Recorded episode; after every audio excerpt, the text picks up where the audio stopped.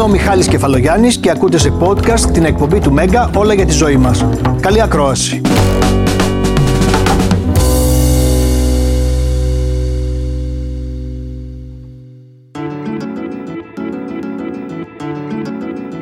Στην καρδιά του χειμώνα όλοι αναζητούμε τις καλύτερες δυνατές τροφές ώστε να πάρουμε βιταμίνες και ιχνοστοιχεία από αυτές για να ενισχύσουμε την άμυνα του οργανισμού. Όμως η αλήθεια είναι ότι όλα αυτά τα στοιχεία που υπάρχουν στις τροφές μας βοηθούν όσον αφορά το μεταβολισμό, την αντιγύρανση, ακόμη και την ευεξία μας. Σήμερα λοιπόν θα δούμε τα λάθη που κάνουμε και τι πρέπει να αλλάξουμε για να πάρουμε αναλύωτα και στη μέγιστη περιεκτικότητα τα πολύτιμα αυτά συστατικά από τις τροφές.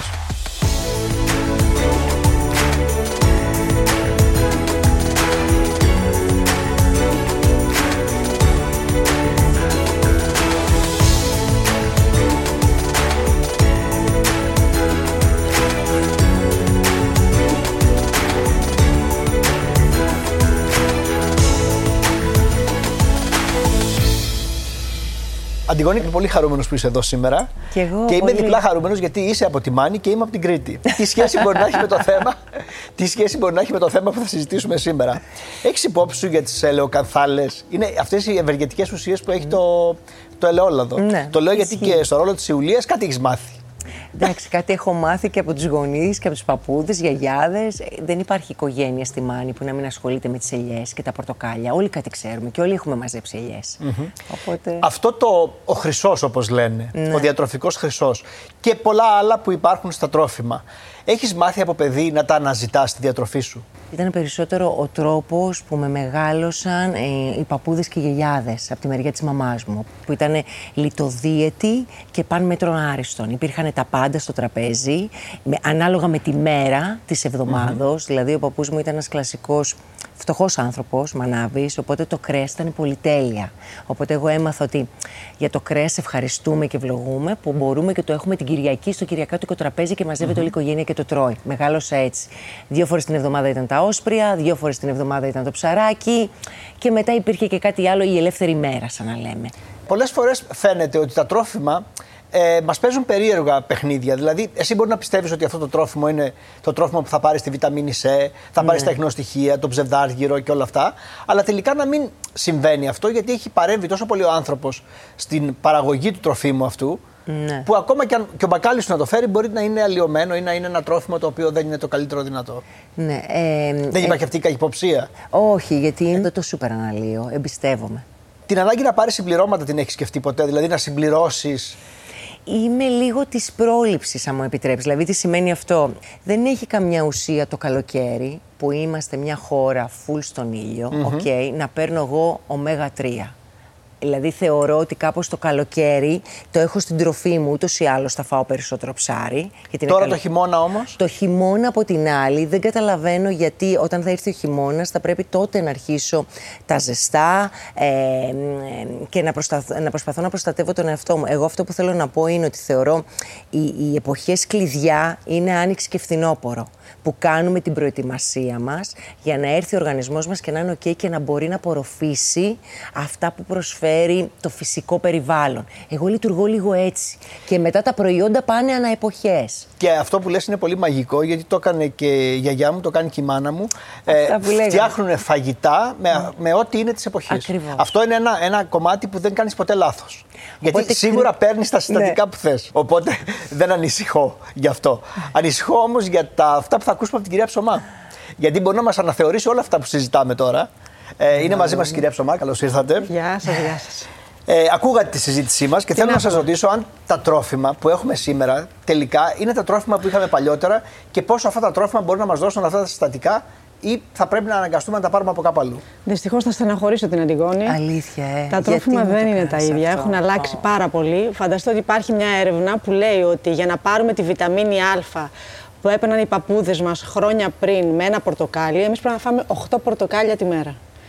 Έχει πέσει πολύ η θρεπτική τους αξία. Όχι από τα δικά μου τα πορτοκάλια. Όχι από τα δικά μου. Όχι από τη Σκάλα Λακωνίας στα πορτοκάλια. Αυτά παραμένουν τα ίδια. Είναι πάρα πολύ σημαντικό αυτό που λέει, ότι αν υπάρχουν, ας πούμε, έχουμε τους πορτοκαλαιώνες, ας πούμε, και κόβεις το πορτοκάλι και το τρως, έχεις όλη τη θρεπτική αξία του φρούτου. Εγώ δεν μπορώ να καταλάβω κάτι. Αυτό που λες, ωραία, αυτός που είναι στη λαϊκή και έχει τον πάγκο του και λέει: έχω το πορτοκάλι από τη Σκάλα Λακωνίας, έχω το ντοματάκι από την Κρήτη, δεν θυμάμαι το μέρος, αυτά τα πολύ ωραία που είναι σαν πομοντορίνια ιταλικά, που είναι πιο ωραία από τα ιταλικά. Μου λέει ψέματα ότι τα φέρνει από εκεί. Όχι, δεν σου λέει ψέματα, αλλά πιθανά ο χρόνος από την ώρα που το έκοψε το φρούτο μέχρι να έρθουν σε σένα. Στη λαϊκή πάντως πάνε γρήγορα, το λένε ότι τα κόβουν την προηγούμενη μέρα. Ναι, συνήθως να, δεν ξέρεις ποτέ αυτές τις συνθήκες. Επίσης, τα εδάφη πια είναι αποστερημένα από θρεπτικά στοιχεία λόγω των καινούριων μεθόδων καλλιεργειών. Και όλοι αυτοί οι δύο παράγοντες, ο χρόνος μέχρι να έρθει σε εμάς και τα εδάφη πια που είναι αποστερημένα από θρεπτικά στοιχεία, δεν είναι το ίδιο. Πάντως, Αντιγόνη, ο στόχος δεν είναι να σας στεναχωρήσουμε πρωί-πρωί. Απλώς είναι να πούμε αλήθειες εδώ για να μην.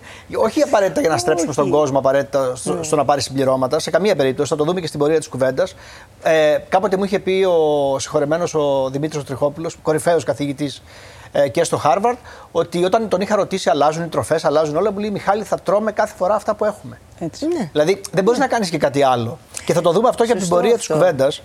Τα επίπεδα των βασικών βιταμινών και ιχνοστοιχείων τα παίρνεις από τροφές, δηλαδή. Ναι, δεν τα παίρνεις από. Ναι, δεν είμαι το συμπληρωμάτιο. Τα έχεις μετρήσει ποτέ? Δεν έχω πιστεί. Ναι, κάνω. Είπαμε, είμαι ψυχαναγκαστική, το ξαναλέω. Οι παθολόγοι μου, οι γιατρός μου, οι οικογενειακοί γιατρός είναι ακόμα χειρότεροι από μένα. Και επειδή έχω θηροειδή, ούτως ή άλλως κάθε 3-4 μήνες εξετάζομαι για να δω τι γίνεται. Και βλέπω ότι είμαι μια χαρά με βάση αυτό που τηρώ εγώ ευλαβικά. Δηλαδή τις εποχές, ποια είναι τα εποχιακά φρούτα και λαχανικά. Έχουμε έναν άνθρωπο που μετράει ακόμα και τις βιταμίνες και τα ιχνοστοιχεία του. Το λέω γιατί αυτό σπανίζει, κυρία Ψωμά. Κάνουμε όλες τις άλλες εξετάσεις, αλλά σπάνια μετράμε αυτούς τους δείκτες. Πρώτα απ' όλα πρέπει να αφουγκραζόμαστε το σώμα μας. Το σώμα, να ξέρεις, πολύ συχνά δείχνει σημάδια στο τι χρειαζόμαστε. Αν θέλουμε να τρώμε πολύ τυρί, ας πούμε, αυτό σημαίνει ότι χρειαζόμαστε περισσότερο ασβέστιο. Αν έχουμε κόπωση, εξάντληση κατά τη διάρκεια της ημέρας, μπορεί να χρειαζόμαστε σίδηρο. Τρώμε πιο πολύ κόκκινο κρέας, τρώμε αυγά. Πρέπει λίγο να μάθουμε να νιώθουμε το σώμα μας. Τροφές, βιταμίνες και ιχνοστοιχεία δυναμώνουν την άμυνα του οργανισμού στο Instagram, στο Κεφαλογιάννης Κατώ Παύλα, ενισχύουν τον μεταβολισμό, χαρίζουν γερά μαλλιά και λαμπερό δέρμα, λειτουργούν αντικυραντικά για τον οργανισμό. Ποιο θα διάλεγες? Ενισχύουν τον μεταβολισμό. Ενισχύουν τον μεταβολισμό. Λοιπόν, είσαι πολύ διαβασμένη, γιατί οι περισσότεροι, κυρία Ψωμά, απάντησαν το δυναμώνουν την άμυνα του οργανισμού. Εγώ είπα λειτουργούν αντικυραντικά για τον οργανισμό, γιατί και εγώ κάτι έχω μάθει από αυτή την εκπομπή κατά καιρούς. Αλλά το ότι ενισχύουν τον μεταβολισμό, ελάχιστοι το ξέρουν. Το ξέρω. Ότι ελάχιστοι το ξέρουν. Και είναι πάρα πολύ σημαντικό για το μεταβολισμό. Είναι πολύ σημαντικό για το μεταβολισμό το να είσαι πλήρης θρεπτικών στοιχείων και βιταμινών. Γι' αυτό και πάντα φωνάζουμε ότι θέλει καθαρή διατροφή. Δεν είναι να κάνουμε μία δίαιτα, είναι να κάνουμε σωστή υγιεινή διατροφή. Γιατί όταν ο οργανισμός είναι πλήρης θρεπτικών στοιχείων, ο μεταβολισμός είναι ένα εργοστάσιο παραγωγής ενέργειας. Έτσι είναι. Οπότε, όταν υπάρχουν οι βιταμίνες, τα μέταλλα, τα ιχνοστοιχεία, βοηθούμε να εκτελεστούν όλες αυτές οι λειτουργίες. Άρα λειτουργεί καλύτερα το εργοστάσιο και μένουμε και στα κιλά μας. Βεβαίως. Και έχουμε καλύτερη οξύδωση του λίπους, έχουμε πολύ καλύτερο μεταβολισμό. Τα υπόλοιπα ισχύουν, δηλαδή ότι λειτουργούν αντιγυραντικά οι τροφές. Βέβαια. Εννοείται ότι λειτουργούν αντιγυραντικά μια καθαρή διατροφή. Όταν έχεις καλή λειτουργία κυταρικά, όταν έχεις αρκετά αντιοξυδοτικά στη διατροφή σου, μειώνεται το οξυδοτικό στρες. Αυτό είναι μια βασική αιτία, ας πούμε, πρόορης γύρανσης. Είναι οι ελεύθερες ρίζες στον οργανισμό, που ακούγεται πάρα πολύ μετακαλλιντικά. Και με ποιες τροφές μπορούμε να τις βιταμίνησε? Είναι η βιταμίνη C που έχουν, ας πούμε. Τα πορτοκάλια, τα ακτινίδια έχουν πιο πολύ βιταμίνη C. Οι πολύχρωμες σαλάτες, οι κόκκινες, οι κίτρινες πιπαριές έχουν αντιοξυδοτικά μέσα. Το πράσινο τσάι, η κανέλα, η ρίγανη, το θυμάρι. Είμαστε πολύ τυχεροί που ζούμε στην Ελλάδα. Και έχουμε όλα αυτά τα βότανα, τα μυρωδικά, φρέσκα φρούτα, λαχανικά. Και βέβαια δυναμώνουν την άμυνα του οργανισμού, το ξέρουν όλοι. Σαφώς, το ανοσοποιητικό. Γι' αυτό μας. Όλοι τώρα το χειμώνα, Αντιγόνη, θυμούνται όλες αυτές τις καλές τροφές και προσπαθούν να προχωρήσουν παρακάτω. Αυτό που λέμε υγιεινή διατροφή, εγώ καταλαβαίνω από αυτά που έχεις πει μέχρι τώρα, Μαρία, ότι είναι μάλλον μαραθώνιος παρά κατοστάρι. Δηλαδή είναι κάτι το οποίο κάνεις αυτό που έχει κάνει η Αντιγόνη. Δηλαδή το έχει λίγο στο μυαλό της πάντα. Συμφωνώ. Ναι, αλλά εγώ δεν έχω πει επίσης τι άλλο κάνω. Λοιπόν, δεν ξέρω αν θα της αρέσει πολύ της Μαρίας, γιατί και ούτε της γιατρός μου της αρέσει πάρα πολύ αυτό που κάνω. Για πες, να το μάθουμε. Εγώ δεν στερούμε γλυκό. Μετά το μεσημεριανό μου έχει γλυκό. Κάθε μέρα. 366 μέρες το χρόνο. Γυμνάζεσαι? Αυτή την περίοδο δεν προλαβαίνω, αλλά κανονικά ναι. Κανονικά ναι. Κανονικά ναι, αλλά τώρα δεν προλαβαίνω. Εντάξει, αυτό δείχνει. Έχουμε ένα ζωντανό παράδειγμα που λειτουργεί τέλειο μεταμορφωτικό. Όχι, δεν στερούμε γιατί... τίποτα. Ναι, αυτό δεν λέω. Τίποτα. Ότι ένας άνθρωπος που είναι όπως είναι η Αντιγόνη, προφανώς έχει τον τέλειο μεταβολισμό. Για να μπορεί να τρώει γλυκό. Νομίζω τρώει και μικρές ποσότητες. Ναι, τρώω μικρές ποσότητες και τις συνοδεύω από σαλάτα. Και την πάστα συνοδεύω το μεσημέρι από σαλάτα. Εγώ δεν τρώω ψωμί. Είναι κάποια τρίκ που δεν είναι ακριβώς τρίκ. Είναι θέμα. Δηλαδή θα φας μακαρόνια, ας πούμε, πάστα. Και θα φας σαλάτα. Θα είναι μικρή ποσότητα.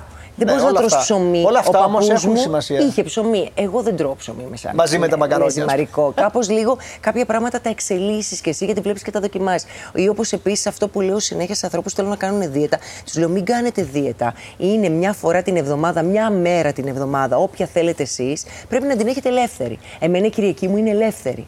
Δεν υπάρχουν. Πάντως, εγώ καταλαβαίνω ότι επειδή έχεις δουλέψει πολύ το ποιες τροφές θα φάω και πότε, έχεις βοηθήσει το μεταβολισμό σου να πηγαίνει με τα δικά σου νερά, να το πω πολύ απλά. Τον έχεις βάλει σε έναν δρόμο. Αυτό δεν έχει κάνει η κυρία Ψωμά, ουσιαστικά. Τον έχει κάνει, γιατί είναι και δεν στερείται βιταμινών, θρεπτικών στοιχείων. Βλέπεις ότι τρώει σαλάτες, τρώει φρούτα.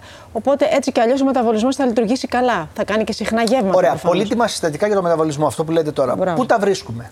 Λοιπόν, κοιτάξτε, βοηθάνε πάρα πολύ οι B βιταμίνες, γιατί βοηθάνε στην παραγωγή ενέργειας. Τώρα, B βιταμίνες έχουμε κυρίως στα ζωικά προϊόντα, κρέας, αυγά, γαλακτοκομικά, και σε φυτικές μορφές έχουμε τα προϊόντα ολικής αλέσεως. Το μαγνήσιο βοηθάει πάρα πολύ στην εξορρόπηση του ζαχάρου, γι' αυτό και πολλές γυναίκες πριν την περίοδο ζητάνε σοκολάτα, γιατί έχει μαγνήσιο μέσα η σοκολάτα και είναι και το μέταλλο της ηρεμίας. Επίσης, έχει βρεθεί ότι το ασβέστιο με τη βιταμίνη D βοηθάνε στην απώλεια κοιλιακού λίπους. Οπότε και αυτό επικουρικά βοηθάει στο μεταβολισμό. Και το γνωστό πράσινο τσάι που όλοι μιλάνε για το θέμα ότι βοηθάει στο μεταβολισμό, γιατί έχει επιγαλοκατεχίνες μέσα και αυξάνει την οξύδωση του λίπους και τα ρικά. Πώς το είπες αυτό? Το πράσινο τσάι, επιγαλοκατεχίνες. Εντάξει.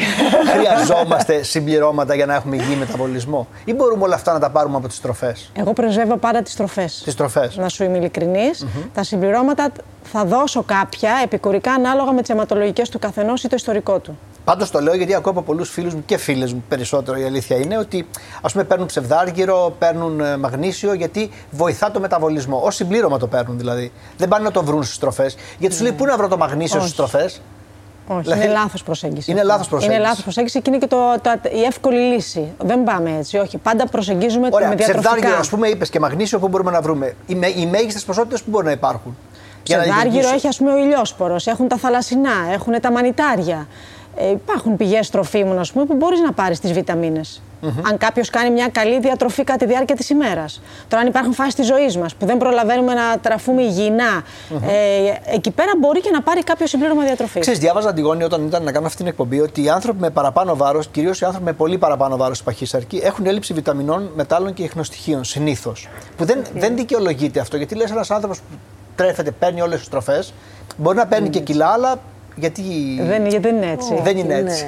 Ναι, γιατί... Εγώ έτσι πιστεύω. Εξαρτάται το τι τρώει. Μπορεί να τρώει ένα πράγμα συγκεκριμένο σε μεγάλη ποσότητα. Μπορεί να τρώει πλακίες. Είναι άδειες θερμίδες. Junk food, fast food, δεν ξέρω. Μπορεί να είναι άδειες θερμίδες, να μην είναι τίποτα υγιεινό. Ναι, μπορεί να έχει και κάποιο θέμα. Επαναλαμβάνω, εγώ τα τελευταία 3 χρόνια έχω ανακαλύψει ότι έχω χασιμό το θηροειδή. Δηλαδή, άμα δεν ρυθμίσει, άμα έχεις κάποιο θέμα, ειδικά ο θηροειδής που είναι πολύ βασικό, είναι σαν να λέμε, πώς το λένε αυτό, η μηχανή του αυτοκινήτου. Άμα δεν δουλεύει αυτό, δεν δουλεύει τίποτα στο σύστημά σου. Οπότε, εγώ σε τέτοιες περιπτώσεις που βλέπω ανθρώπους που είναι πολύ ευτραφείς και είναι παραπάνω από το κανονικό και λένε ότι δεν τρώνε, είναι σίγουρο ότι κάτι δεν πάει καλά στον οργανισμό τους. Δεν εξηγείται αλλιώς. Γιατί πολλοί άνθρωποι, γιατί η ίδια μελέτη λέει ότι πολλοί άνθρωποι χρησιμοποιούν τα συμπληρώματα για να αδυνατήσουν. Υπάρχει μύθος εκεί, είναι λάθος? Είναι λάθος. Αν δεν κάνεις διατροφή, κανένα συμπλήρωμα διατροφής δεν μπορεί να σε αδυνατήσει. Είναι ισοζύγιο ενέργειας. Πρέπει να μειώσεις θερμίδες, πρέπει να έχεις ποιοτική διατροφή, πρέπει να έχεις κίνηση για να μπορέσεις να χάσεις κιλά, και επικουρικά μπορείς να πάρεις και κάποια συμπληρώματα διατροφής. Αλλά υπό δεν είναι λόγο μόνο τα συμπληρώματα διατροφής να σε αδυνατήσουν. Η Αντιγόνη, κυρίες και κύριοι, τα κάνει όλα καλά από ό,τι φαίνεται από την αρχή της εκπομπής. Θέλω να σε ρωτήσω αν έχεις σκεφτεί ότι ο δικός σου οργανισμός, και με βάση το πρόβλημα που μας είπες για το θηροειδή, μπορεί να μην κάνει τα πάντα σωστά και να πρέπει να πας εσύ κόντρα ή να βάλεις παραπάνω προσπάθεια για να καταφέρεις να έρθεις στα ίσια σου. Ναι, αλλά εγώ με απενεχοποιώ από όλο αυτό. Δηλαδή, ακόμα και να έχω, δεν είμαι ούτε ρομπότ, ούτε τα κάνω όλα καλά. Δηλαδή, άμα έχω μια περίοδο, 1 μήνα, 2 μήνες, 3 μήνες, που κάνω ακριβώς τα αντίθετα. γιατί δεν ξέρω εγώ τι μπορεί να έχω βαρεθεί, μπορεί να μην έχω όρεξη, μπορεί να είμαι 3 μήνες. Είναι και η ψυχολογία πολλές φορές. Ναι, η δουλειά, τα πάντα. Να μην προλαβαίνω, γιατί αυτό που κάνω εγώ απαιτεί να γυρίζω και στο σπίτι μου κάποιες ώρες και να μπορώ και να μαγειρεύω. Όχι να τρώω συνέχεια απ' έξω. Περιόδους που δουλεύω πάρα πολύ και τρώω συνέχεια απ' έξω, δεν τα κάνω too much στο μυαλό μου. Δεν έγινε και κάτι. Πήρα και 1 κιλό, πήρα και 2. So what. Δεν τα μεγαλοποιώ μέσα μου. Δεν έγινε και κάτι. Αυτό είναι το ψυχολογικό κομμάτι. Δεν δίνω τόσο σημασία σε αυτά. Έχει σημασία και αυτό. Δηλαδή είναι πολύ δύσκολη αυτή η εξίσωση με το πώς θα απορροφήσουμε τα συστατικά από τις τροφές. Πολύ μεγάλο. Το στρες, ας πούμε, ναι, επηρεάζει πάρα πολύ την απορρόφηση των θρεπτικών στοιχείων. Δηλαδή, οι ορμόνες του στρες όταν εκρίνονται, δυσχεραίνουν τη λειτουργία της πέψης των θρεπτικών στοιχείων. Και επίσης, όταν έχουμε στρες, πολλοί δεν μασάμε καλά. Όλη η πέψη ξεκινάει από τη μάσηση. Οπότε, όταν δεν μασάς καλά, δεν υπάρχει και καλή απορρόφηση θρεπτικών στοιχείων και βιταμινών. Mm-hmm. Υπάρχουν άλλα οργανικά προβλήματα ή κάποια ζητήματα που μπορεί να έχει ο καθένας μας. Λέει τώρα για το θηροειδή, μπορεί να είναι 1002 άλλα, που δεν μας επιτρέπουν να έχουμε καλή απορρόφηση των τροφών και πρέπει να τα λύσουμε πριν αποφασίσουμε να πάμε σε μια πιο υγιεινή διατροφή. Πρώτα απ' όλα παίζει μείζον ρόλο το μικροβίωμα, που μιλάμε συνέχεια για το καλό μικροβίωμα του εντέρου. Τα καλά μικρόβια του εντέρου. Γιατί αυτά παράγουν ένζημα και βοηθάνε στην πέψη των θρεπτικών στοιχείων. Οπότε ένας οργανισμός, αν δεν έχει καλό μικροβίωμα, δεν μπορεί να απορροφήσει σωστά τα θρεπτικά στοιχεία. Είναι εκεί πέρα εγώ που έχω ενστάσει το αν παίρνουν πολλές βιταμίνες, ας πούμε, και δεν βλέπουν αν έχουν καλό το έντερο. Ένας άνθρωπος που δεν έχει δυσκολιότητα, που έχει φουσκώματα, αυτό σίγουρα είναι ένα κακό έντερο, έχει κακό μικροβίωμα, οπότε πρέπει να το φροντίσει. Άρα πρέπει να ξεκινήσει από αλλού και μετά να πάει στην απορρόφηση των βιταμινών. Αντιγόνη, δεν μπορώ να πιστέψω ότι κάποιες φορές δεν κάνεις λάθη, όπως κάνω κι εγώ, στη διαχείριση των τροφίμων. Πολλά. Θες να μου πεις κάποια από αυτά που έκανες, τα έμαθες και τα άλλαξες? Το λέω γιατί μπορεί να καταστρέφουμε μόνοι μας τις βιταμίνες, χωρίς να το καταλαβαίνουμε και τα εχνοστοιχεία. Εντάξει, μου έχει τύχει το κλασικό, επειδή εγώ είμαι του αλντέντε. Ναι. Δηλαδή θέλω οριακά βρασμένα, σχεδόν του ομού τέλος πάντων. Ακόμα και τα μακαρόνια μου είναι αρκετά τραγανά. Αυτό να ξέρεις είναι πολύ καλό για το γλυκαιμικό δείκτη, όπως έχω μάθει κι εγώ. Δηλαδή δεν ανεβάζει το ζάχαρο. Υπάρχουν όμως φορές που ξέρω εγώ στα λαχανικά, εντάξει, που τα έχω παραβράσει. Ή υπάρχει παραδείγματος χάρη το κρέας που μου επιτρέπω και το τρώω όταν νιώθω την ανάγκη και το θέλω, και είναι συνήθως τους μήνες που εμείς οι γυναίκες έχουμε εκείνες τις μέρες της περιόδου μας. Εγώ τότε νιώθω μεγάλη ανάγκη να φάω κρέας, εγώ το θέλω καλοψημένο. Καταλαβαίνω ότι.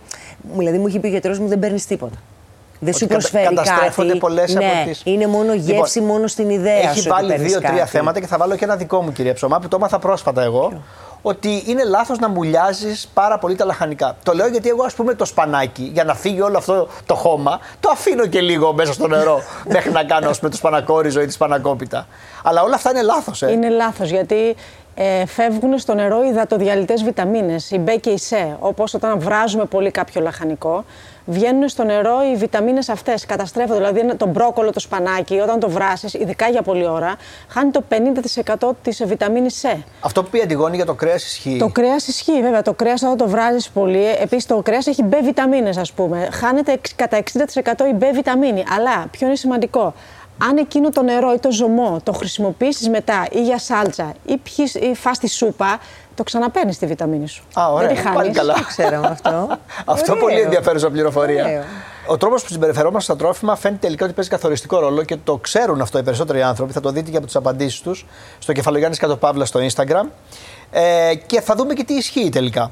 Τα κατεψυγμένα τρόφιμα πιστεύω πως διατηρούν τις βιταμίνες και τα ιχνοστοιχεία τους. Εσύ τι πιστεύεις πριν? Όχι, λες όχι.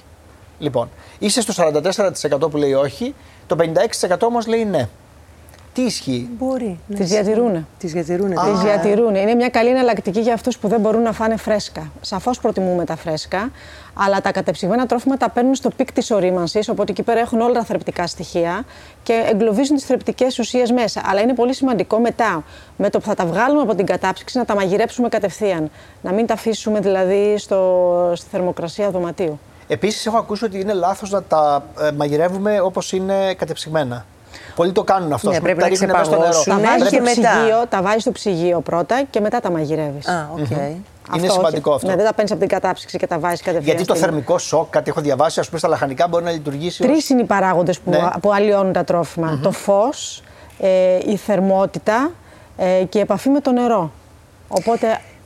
Περίμενε λίγο, συγγνώμη, δεν το κατάλαβα αυτό. Οπότε εσύ θέλεις να ξεπαγώσουν στο ψυγείο, όχι να μείνουν εκτός ψυγείου. Όχι αυτό μείνουν, λες. Όχι να μείνουν εκτός ψυγείου και μετά να τα μαγειρεύουν. Άρα κατάψυξη, ψήξη και όταν ξεπαγώσουν μετά μαγειρεύμα. Οπότε το ξεπάγωμα γίνεται μέσα στο ψυγείο. Ας πούμε, να πάρεις ένα φρέσκο φρούτο και το αφήσεις, ή τον μπρόκολο, και το αφήσεις 5 μέρες εκτός του ψυγείου, αυτό χάνει μέχρι και 80% της βιταμίνης Ε. Αν πάρεις κατεψυγμένο μπρόκολο, έχει πιο πολύ βιταμίνη Ε από αυτό που θα το αφήσεις έξω. Τα έχω ρωτήσει αυτά παρακάτω. Okay. Είναι μύθος ότι ο φούρνος μικροκυμάτων καταστρέφει τα θρεπτικά συστατικά του φαγητού. Είναι μύθος ή πραγματικότητα? Πιστεύεις ότι ο φούρνος μικροκυμάτων κάνει τόσο μεγάλη ζημιά? Εγώ δεν το χρησιμοποιώ γιατί δεν θέλω ξαναζεσταμένο φαγητό. Οπότε δεν ξέρω τι να πάρει. Δηλαδή είμαι λοιπόν, ότι το φαγητό. Και εδώ πάντως, κυρία Ψωμά, έχουν μπερδευτεί. Ένα 41% λέει ναι, ότι είναι μύθος, και ένα 59% λέει ότι δεν είναι μύθος και ότι ισχύει. Δεν τα καταστρέφει τα θρεπτικά συστατικά, γιατί είναι μικρός ο χρόνος του μαγειρέματος μέσα. Και μάλιστα έχει βρεθεί ότι μπορεί να κρατάει και τα αντιοξυδοτικά, ας πούμε, στα μανιτάρια. Διατηρούνται μέσα στο φούρνο μικροκυμάτων. Απλά θέλει λίγο χρόνο μέσα. Εσύ λες στο μικροκυμάτο να μαγειρεύεις? Για ζέσταμα. Για ζέσταμα, όχι για να μαγειρέψεις. Okay. Ναι. Αποφεύγω το ξαναζεσταμένο φαγητό. Αντιγόνη, εδώ είσαι στην επόμενη ερώτηση. Γιατί χάνει μέρος στον πολύτιμο συστατικό του. Παιδιά, δεν είναι νόστιμο. Δεν είναι νόστιμο. Δεν ξέρω αν χάνει, δεν χάνει. Δεν τρώγεται. Μου θυμίζεις λίγο την αδερφή μου που κι αυτή δεν μπορούσε ποτέ να φάει. Και η μάνα μου ήταν το μεγάλο της παράπονο. Ότι δηλαδή γιατί, αφού είναι το ωραίο το φαγητό. Κοιτάξτε, όσες φορές το μαγειρεύουμε και το ξαναζεσταίνουμε, σαφώς χάνει θρεπτικά στοιχεία. Αλλά υπάρχουν δύο πράγματα. Αν ένα το μακαρόνι ή την πατάτα την αφήνεις και κρυώσει, αυτή βοηθάει πάρα πολύ στη δίαιτα, γιατί δημιουργείται το ανθεκτικό άμυλο που έχει και λιγότερες θερμίδες και δεν απορροφάται όλος ο διατάνθρακας από τον οργανισμό. Και είναι και τροφή για τα καλά βακτηρίδια. Πάντως 59% είναι μαζί σου. Λέει ότι αποφεύγει να το κάνει αυτό. 6 στους 10. Αλλά υπάρχουν 4 στις 10 που το κάνουν. Ξέρετε, καμιά φορά οι ανάγκες της οικιακής οικονομίας, όταν υπάρχουν πολλά παιδιά και αυτά, δεν γίνεται να μην το κάνεις αυτό. Ναι, μαγειρεύεις κάτι το μεσημέρι και το έχεις και για το βράδυ. Ναι. Κατανοητό. Και πολλοί άνθρωποι το κάνουν αυτό και το παίρνουν και μαζί τους, το ξαναζεσταίνουν στη δουλειά του. Γίνεται, δεν μπορείς να τα έχεις όλα τέλεια. Αποθηκεύω όλα τα τρόφιμα στο ψυγείο, γιατί μόνο έτσι διατηρούν τις βιταμίνες και τα ιχνοστοιχεία τους. Εδώ τι πιστεύετε ότι έχουν απαντήσει? Πιστεύω ότι έχουν απαντήσει ναι, εγώ δεν το κάνω. Ναι, 63% έχει απαντήσει ναι, 37% έχει απαντήσει όχι, αλλά εδώ νομίζω ότι είναι ανάλογα με το τρόφιμο, κυρία Ψωμά. Δεν ισχύει για όλα τα τρόφιμα. Όχι, δεν ισχύει. Αυτό που έλεγα για τον μπρόκολο, ας πούμε, είναι καλύτερο να το βάλεις στο ψυγείο. Γιατί θα διατηρήσει, θα χάσει μόνο μέχρι 15% της βιταμίνης Ε. Αν το αφήσεις έξω για πολλές μέρες, χάνει μέχρι και 90% της βιταμίνης Ε. Λύσε μου την απορία, σε παρακαλώ, για τις ντομάτες. Γιατί έχω ένα debate για τις ντομάτες. Εγώ θεωρώ ότι δεν πρέπει να μπαίνουν στο ψυγείο. Όχι, δεν πρέπει να μπαίνουν στο ψυγείο. Έχεις απόλυτο δίκιο. Όπως και τι άλλο δεν πρέπει να μπαίνουν στο ψυγείο? Φασολάκια. Οι μελιτζάνες, οι ντομάτες. Όλα αυτά που μου αρέσουν και εγώ τα βάζω στο ψυγείο. Οι μπάμιες πρέπει να είναι σε θερμοκρασία δωματίου, κρατάνε τα θρεπτικά συστατικά τους. Πόσες μέρες όμως σε θερμοκρασία δωματίου? Δεν παίρνεις πολλά, παρατηρητός όσο σε βγάλει εβδομάδα. Ναι. Απ' τη λαϊκή αυτό κάνω, όσο βγάλει την εβδομάδα. Πάμε στην τελευταία κάρτα. Καταναλώνω αμέσως τα καθαρισμένα τρόφιμα και λαχανικά, φρούτα και λαχανικά, συγγνώμη, για να μην χάσουν τη διατροφική τους αξία. Εδώ, αν είσαι στη Μάνη, ναι, το κόβεις το πορτοκάλι αυτό που είπες από εκείνη την περιοχή αυτή, δεν θυμάμαι πώς τη λένε, και το τρως επί τόπου. Το κάνω, δεν το κάνω. Σκάλα. Όχι, η Σκάλα Λακωνίας είναι τα πορτοκάλια. Ναι. Δεν το κάνεις? Όχι, το κάνω το καλοκαίρι, μα βρεθώ εκεί πέρα, το κάνω. Αλλά κατά τη διάρκεια του χειμώνα που είμαι στο σπίτι μου, δεν το κάνω έτσι. Τρως τις φλούδες ή κάνεις χυμούς? Εγώ, πώς το λένε, τρώω από τα λεμόνια τις φλούδες. Ναι, και εγώ τις βάζω στο... Δεν ξέρω αν καταστρέφεται η βιταμίνη που έχουν οι σέγγι. Δεν ξέρω, το λεμόνι μου αρέσει πάρα πολύ. Εγώ το βάζω το λεμόνι όταν κάνω πατάτες φούρνο, ας πούμε, και τη φλίδα απ' έξω, ολόκληρο. Εντάξει, όπως και τα πορτοκάλια. Και το τρώω μετά, είναι πολύ νόστιμο. Ναι, γιατί βιώνει τα ζάχαρά του, αλλά οι βιταμίνες εξαφανίζονται όταν τα ψήνεις, σαφώς. Γιατί, ομά πρέπει να τα τρως. Γιατί όλα αυτά θέλουν ομά, αν τα φάτε και τις φλούδες. Γιατί και οι φλούδες έχουν θρεπτική αξία. Και το αγκουράκι δεν έχει αξία. Και το αγκουράκι αυτά βέβαια θέλουν πάρα πολύ καλό πλύσιμο, έτσι. Ναι. Όπως έχουμε πει, σε τρεχούμενο νερό κάτω από τη βρύση. Για να όχι φύγουν, μουλιασμα. Όχι, βέβαια. Και επίσης, ας πούμε, το φρούτο δεν το κόβεις και το αφήνεις. Πρέπει να το φας εκείνη την ώρα. Γιατί κόβοντας με το που κόβεις, ας πούμε, τη φλούδα ή με το που το καθαρίζεις, όταν έρθεις σε επαφή με τον αέρα, λαϊώνονται τα θρεπτικά συστατικά. Οπότε πρέπει να τα καταναλώσεις αμέσως. Αυτό το ξέρουν πάντως όλοι. 89% λέει ναι, μόνο 11% λέει όχι. Και θέλω να σε ρωτήσω, Αντιγόνη, αν κάνεις αυτούς τους συνδυασμούς των τροφών, δηλαδή ας πούμε Το σπανάκι πρέπει να έχει πολύ λεμόνι το σπανακόριζο για να μπορέσεις να πάρεις το μάξιμουμ, ας πούμε, των θρεπτικών συστατικών.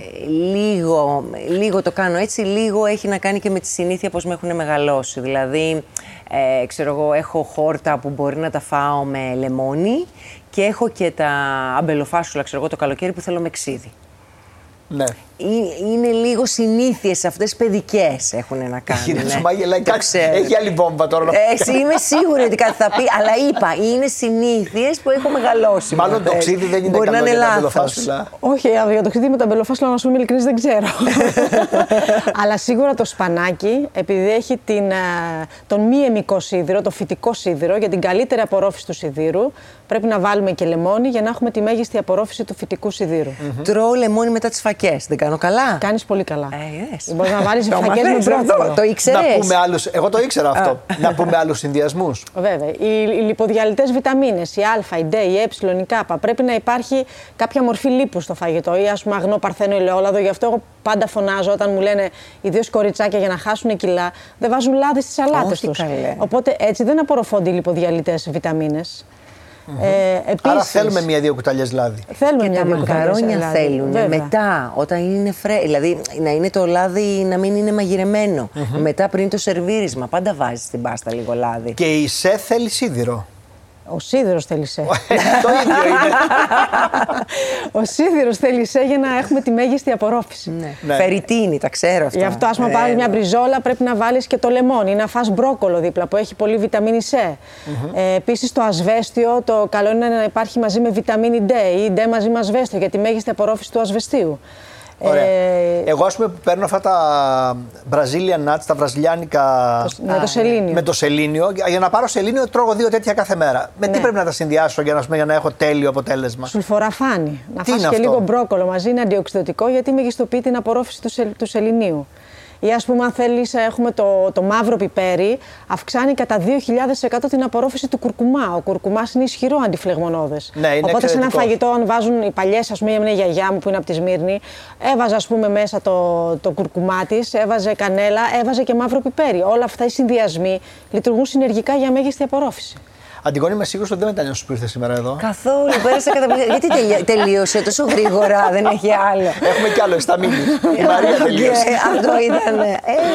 Όχι, θέλω να μου λύσει μια απορία τώρα και το ξέχασα. Μπερδεύτηκα με αυτά που είπες για το κουρκουμά και για τα πιπέρια και για όλα αυτά. Κάτι θέλω να σε ρωτήσω. Να πω κάτι άλλο που ξέχασα να πούμε. Η ντομάτα. Λοιπόν, η ντομάτα όταν μαγειρευτεί με ελαιόλαδο, εκχυλίζεται και απορροφάται πιο πολύ το λικοπένιο, που είναι ισχυρό, αντιοξυδοτικό και αντιγυραντικό. Ναι, και βοηθάει πάρα πολύ και εμάς τους άνδρες στην πρόληψη του προστάτη. Το θυμήθηκα. Λοιπόν, αυτά που είπε πριν, που δεν μπορώ να πω το όνομά τους, γιατί λένε ότι πρέπει να τρως μέχρι 2, ότι δεν κάνει παραπάνω? Τα βραζιλιάνικα. Ναι, και για τα μακαντέμια επίσης ξέρω ότι δεν κάνει. Τα μακαντέμια έχουν πάρα πολύ λίπος. Ίσως πάρα πολύ λίπος.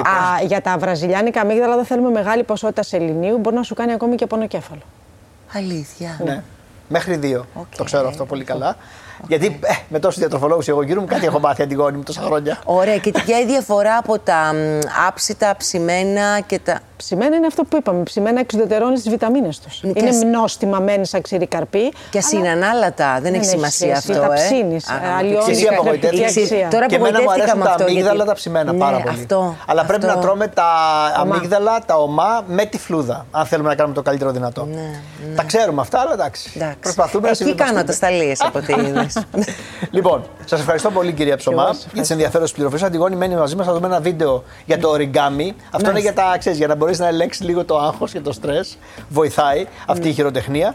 Και επιστρέφουμε και θα μιλήσουμε για τη γυμναστική στο σπίτι. Αν δηλαδή δεν προλαβαίνεις, να δούμε αν μπορείς τελικά να το κάνεις αυτό. Βρήκα τα άνθρωπο από το σπίτι γυμναστική.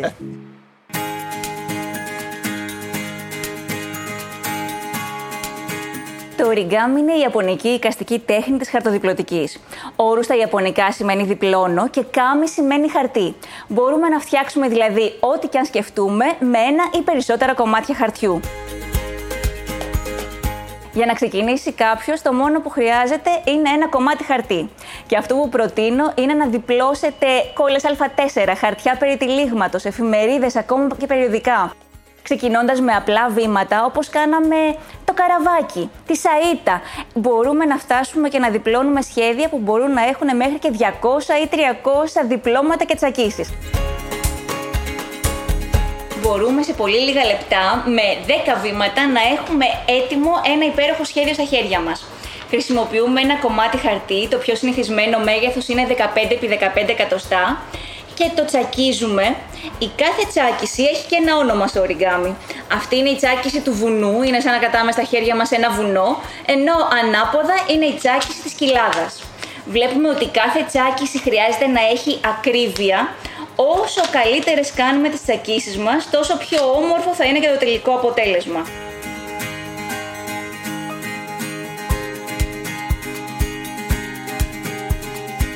Είναι ένα μοναδικό συναίσθημα, γιατί διπλώνοντας και τσακίζοντας ένα κομμάτι χαρτί μπορείς να φτιάξεις τρισδιάστατα αντικείμενα, να του δώσεις μορφή και σχήμα, να φτιάξεις ό,τι κι αν σου αρέσει, ό,τι κι αν σκεφτείς. Είναι και ένας τρόπος ανακύκλωσης. Να δημιουργήσουμε λοιπόν αντικείμενα, δωράκια για τους φίλους μας, για να στολίσουμε το χώρο μας.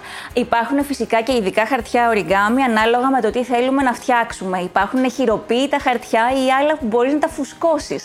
Διαφορετική ελαστικότητα για διαφορετικά διπλώματα και τσακίσεις. Οπότε κάθε χαρτί θα σας δώσει την έμπνευση για να δημιουργήσετε και κάτι διαφορετικό. Έχει αποδειχτεί ότι μέσα από το οριγκάμι μπορούμε να καταπολεμήσουμε τα πρώτα στάδια του Αλσχάιμερ, αλλά επίσης χρησιμοποιείται και για θεραπευτικούς σκοπούς και σε ενήλικες και σε παιδιά, και έτσι μπορούμε να ρυθμίσουμε την αναπνοή μας, να χαλαρώσουμε, να εστιάσουμε, να μάθουμε να εστιάζουμε, οπότε βοηθάει και στη διάσπαση της προσοχής, δημιουργώντας με το χαρτί. Ξεκίνησα να διπλώνω χάρτινους γερανούς, που είναι και το σύμβολο του οριγκάμι. Υπάρχει ένας μύθος που λέει ότι αν κάποιος διπλώσει 1000 χάρτινους γερανούς, μπορεί να ζητήσει την εκπλήρωση μιας ευχής. Στη συνέχεια έφτιαξα τριαντάφυλλα και λουλούδια, επειδή μου άρεσαν πάρα πολύ. Αυτό το διάστημα φτιάχνω γεωμετρικά σχέδια και έργα εμπνευσμένα από την αρχιτεκτονική. Θέλει υπομονή και επιμονή, αλλά το αποτέλεσμα είναι σίγουρο ότι θα σας επιβραβεύσει.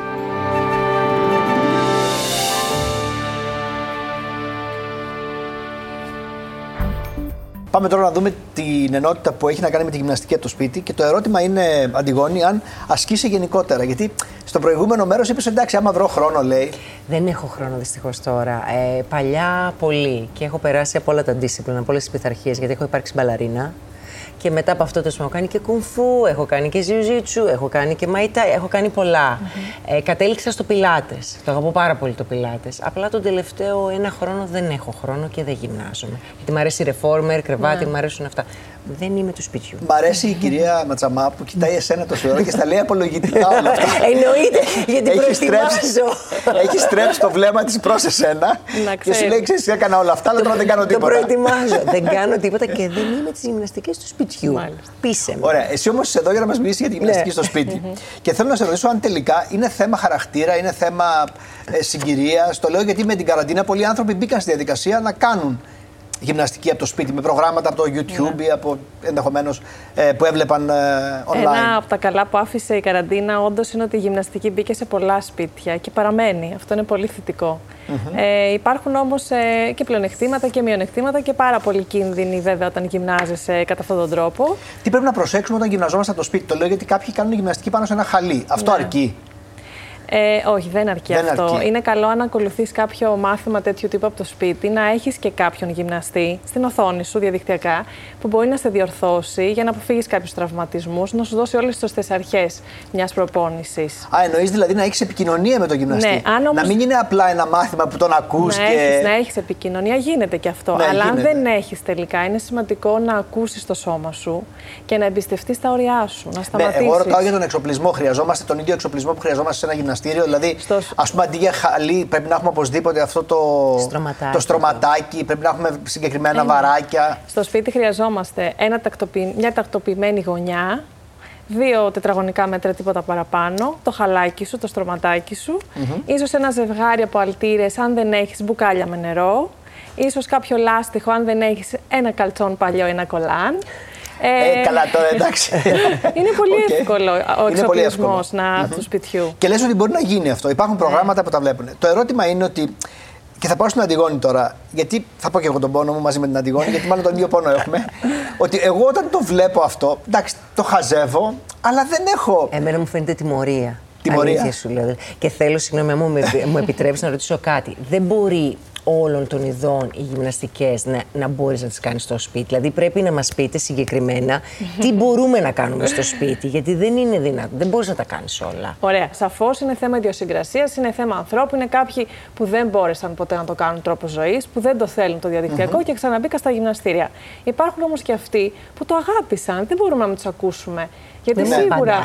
Όμως, με αποφεύγεις, διπλωμάτης περισσότερο από μένα. Το λέω γιατί δεν θέλω ο κόσμος να σταματήσει να γυμνάζεται με και κάθε να βρει δικαιολογία. Ακριβώς ότι είναι σημαντικό, λέω. Δηλαδή ακόμα και αυτό το λίγο που θα κάνεις στο σπίτι είναι σημαντικό από το να μην κάνεις τίποτα. Είναι πολύ πιο σημαντικό. Να το θέσω διαφορετικά, από θέμα ασφάλειας. Ωραία. Πάμε στα μειονεκτήματα και έχει δίκιο, γιατί στο σπίτι μπορεί να τραυματιστείς. Γιατί δεν υπάρχει όλος από πάνω να σου δείξει ότι το κάνεις λάθος. Δεν μπορεί να σε πιάσει, δεν μπορεί να σε ακουμπήσει, δεν μπορεί να σε στρίψει σωστά, να σου πιάσει. Τα γόνατα, τα καθίσματα, αυτά οι διατάσεις υπερβολικές που μας λένε, τόσοι μας λένε από μια ηλικία και μετά. Δεν μπορείς να κάθεσαι πάνω στα πόδια σου, στα γόνατά σου όπως όταν έκλεισουν 5 χρόνια. Δηλαδή υπάρχουν κάποιες ασκήσεις που καλώς ή κακώς δεν μπορείς να τις κάνεις πλέον, όσο ευλίγιστο και να είσαι. Τώρα μιλάει η μπαλαρίνα, η πρώην. Υπάρχουν κάποια είδη άσκησης που είναι λίγο πιο εύκολα να γίνουν στο σπίτι, αλλά ξαναλέω είναι σημαντικό αν μπορούμε να έχουμε και το γυμναστή να μας παρακολουθεί και να μας διορθώνει. Πάντως, εγώ έχω μια φίλη η οποία λέει ότι έχει καλύτερη συγκέντρωση όταν το κάνει στο σπίτι. Και όμως αυτό δεν ισχύει. Γιατί ένας χώρος γυμναστηρίου, ένα στούντιο, καταρχάς έχει τα αρώματά του, έχει τη διακόσμησή του, σε βάζει στο ενωτικό πλαίσιο να καταλάβεις ότι εκείνη τη στιγμή πας για άσκηση. Στο σπίτι θα χτυπήσεις το κουδούνι, θα είναι ο courier, θα σου φέρει το δέμα. Θα διακόψεις. Θα χτυπήσεις το κινητό, θα το σηκώσεις, χάνεις λίγο τη συγκέντρωσή σου στο σπίτι. Πρέπει να δημιουργήσεις τις συνθήκες, να εκπαιδευτείς τέλος πάντων, να μάθεις να γυμνάζεσαι. Όμως είναι μεγάλη οικονομία χρήματος και χρόνου, σίγουρα. Τεράστια. Άνεση χρόνου, δηλαδή μπορεί να το κάνεις όποτε θέλεις, να κάνεις μετά το μπάνιο σου, να φας το πρωινό σου, να ντυθείς να φύγεις. Ναι, αλλά η σωστή ώρα γύμναση δεν λέμε πως είναι το πρωί. Όχι. Δεν ισχύει πλέον δεν αυτό. Υπάρχει. Δεν υπάρχει. Το έχουν αλλάξει αυτό. Νιώθεις εσύ ότι είναι καλύτερη ώρα και αυτό σου δίνει τη δυνατότητα το διαδικτύο, γιατί μπορείς να μπεις όποτε θες εσύ και νιώθεις καλά. Είναι πολύ σημαντικό αυτό. Άνεση επίσης στα ρούχα. Δεν χρειάζεται να βάλεις κάποιο συγκεκριμένο κολάν, να ντυθείς με το συγκεκριμένο μπλουζάκι σου. Ό,τι θέλεις, βάζεις και γυμνάζεσαι. Άνεση χρόνο, άνεση στα χρήματα. Επίσης, ένα ακόμα πλεονέκτημα είναι ότι αν έχεις κάποιους ανθρώπους στο σπίτι, που είναι άνθρωποι με ευπαθείς ομάδες και δεν θέλεις να φέρεις στο σπίτι σου μικρόβια, άρα να εκτεθείς στο γυμναστήριο, μπορείς να γυμνάζεις διαδικτυακά και αυτούς τους ανθρώπους να μην τους επηρεάζεις. Να μην τους βάλεις σε μεγάλο κίνδυνο. Αντιγόνη, όπως και να γυμναστούμε, ευχαριστούμε πολύ κυρία Ματζαμά, όπως και να γυμναστούμε, πάντως το όφελος είναι σημαντικό και το ξέρεις καλύτερα γιατί έχεις υπάρξει, όπως είπες, μπαλαρίνα και νομίζω ότι αυτό εγγράφεται στα γονίδια σου πια. Δηλαδή, ξέρεις πόσο καλή είναι η γυμναστική για σένα όταν ασχολείσαι για πάρα πολύ καιρό. Εσένα τι σου προσφέρει η γυμναστική? Discipline, είναι πειθαρχία. Πειθαρχία. Ναι, είναι πειθαρχία. Πέρα από το ότι εντάξει, διατηρείς ένα πολύ ωραίο καλήγραμμο σώμα και το καθεξής, πέρα από την ευεξία της υγείας που νιώθεις πιο υγιής, που έχεις. Εγώ είπα το πρωί, γιατί έτσι με έχω συνηθίσει ότι κάνω το πρωί τη γυμναστική μου και μετά έχω απίστευτη ενέργεια. Ενώ το βράδυ, τουλάχιστον αυτός ήταν ο μύθος παλιά, ότι κουραζόταν η καρδιά όταν γυμναζόμαστε το βράδυ. Έτσι συνήθιζαν τέλος πάντων να λένε οι ήθιστες στο παρελθόν, να λένε κάποιοι γυμναστές. Οπότε εγώ το είχα βάλει αυτό μυαλό μου και έλεγα το πρωί, αλλά όντως μου δίνει πολύ ενέργεια και δεξία. Ναι.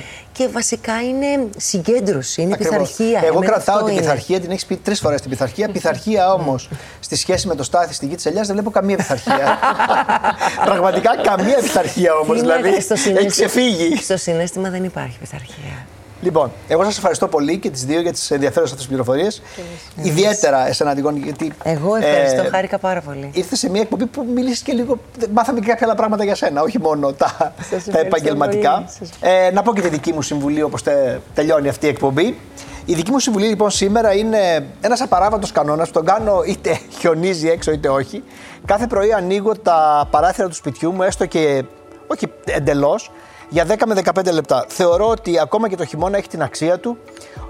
Για κάποιο λόγο έχω την αίσθηση ότι πρέπει να αλλάζει ο αέρας στο σπίτι. Τα σπίτια δεν είναι για να είναι ερμητικά κλειστά όπως τα έχουμε κάνει τώρα, ειδικά με τα καινούργια συστήματα αλουμινίου. Πρέπει να αναπνέουν. Αυτό λοιπόν νομίζω ότι είναι σημαντικό και όσοι μπορείτε να το αντέξετε, γιατί δεν παγώνει το σπίτι για 10-15 λεπτά, είναι πολύ σημαντικό να το κάνετε. Γεια σας.